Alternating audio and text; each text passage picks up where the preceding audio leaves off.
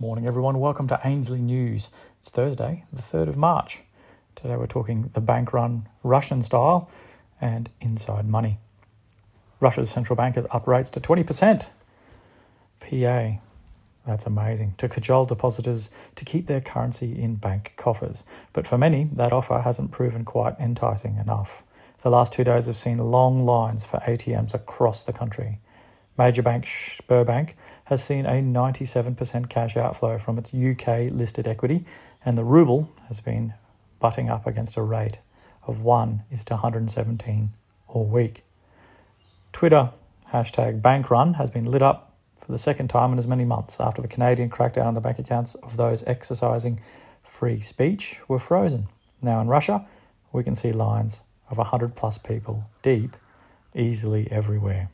Many people believe that bank runs can't happen in their own country, but the last month has shown that there will be huge numbers of people unprepared for adversity when things go pear shaped.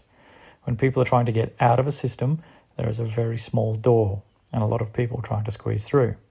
If you haven't made it out before the panic, don't think you'll be one of the lucky ones that make it out in the nick of time. With the Russian stock exchange closed for a third day in a row, investors seeking to dump Russian stocks have struggled. Sberbank announced huge profits yesterday $12.4 billion, a jump of 65% year on year, but warned of abnormal cash outflows from their London Stock Exchange dual listing, with 97% of its value bleeding out in the past fortnight. The bank is closing its European operations to stem the flow.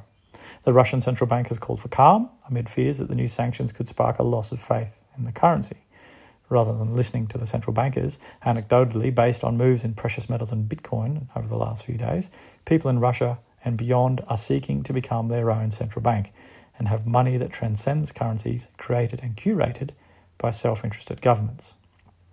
We still have the situation where most people don't understand the concept of fractional banking, where banks hold around 10% of what they owe as cash. It doesn't take much of a bank run to empty that holding. We explained fractional reserve banking, bail in laws in Australia, and why money in the bank is not as safe as a bank as the old adage goes. If you haven't checked out that article, you must do that. Click in the news today through our website and you can see those links. This is at a personal level, but at the same for the sovereign level too. Bloomberg interviewed Zoltan Pozsar, the global head of short term interest rate strategy at Credit Suisse. Zoltan noted that wars tend to turn into major junctions for global currencies. And with Russia losing access to its foreign currency reserves, a, a message has been sent to all countries that they can't count on these money stashes to actually be theirs in the event of tension. As such, it may take less and less sense, or make sense, less and less sense, for global reserve managers to hold dollars for safety, given that they could be taken away right when they're most needed. Zoltan talks to different kinds of money as it relates to both us mere mortals and our governments and their central banks. This from him. At issue are the types of money held by governments, which Pozsar divides into two categories inside money and outside money. Most of the world's money is inside money, meaning it's money that you're owed. The number you see at your bank account doesn't represent some kind of cash deposit in a vault somewhere. It's simply a promise from the bank to pay you the amount should you need it. The same concept applies at a sovereign scale. Outside money, on the other hand, isn't someone else's liability. For an individual, that could be physical cash or even Bitcoin. For a country, like in Russia's case, it could be gold.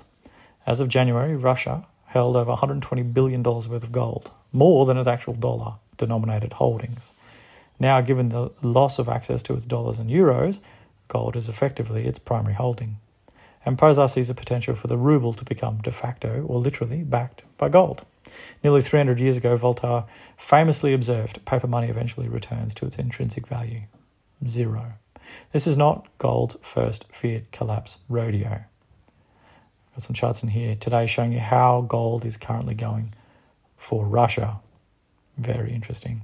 But gold around the world is also going up in response to the tension over there between Ukraine and Russia. Well, thanks for joining us for news today. Jump over to ainslieBullion.com.au for all things physical, gold, silver, and platinum, ainsliewealth.com.au for all things cryptocurrency, and goldsilverstandard.com for our own crypto backed gold and silver products. We'll catch you tomorrow, everyone, for more news.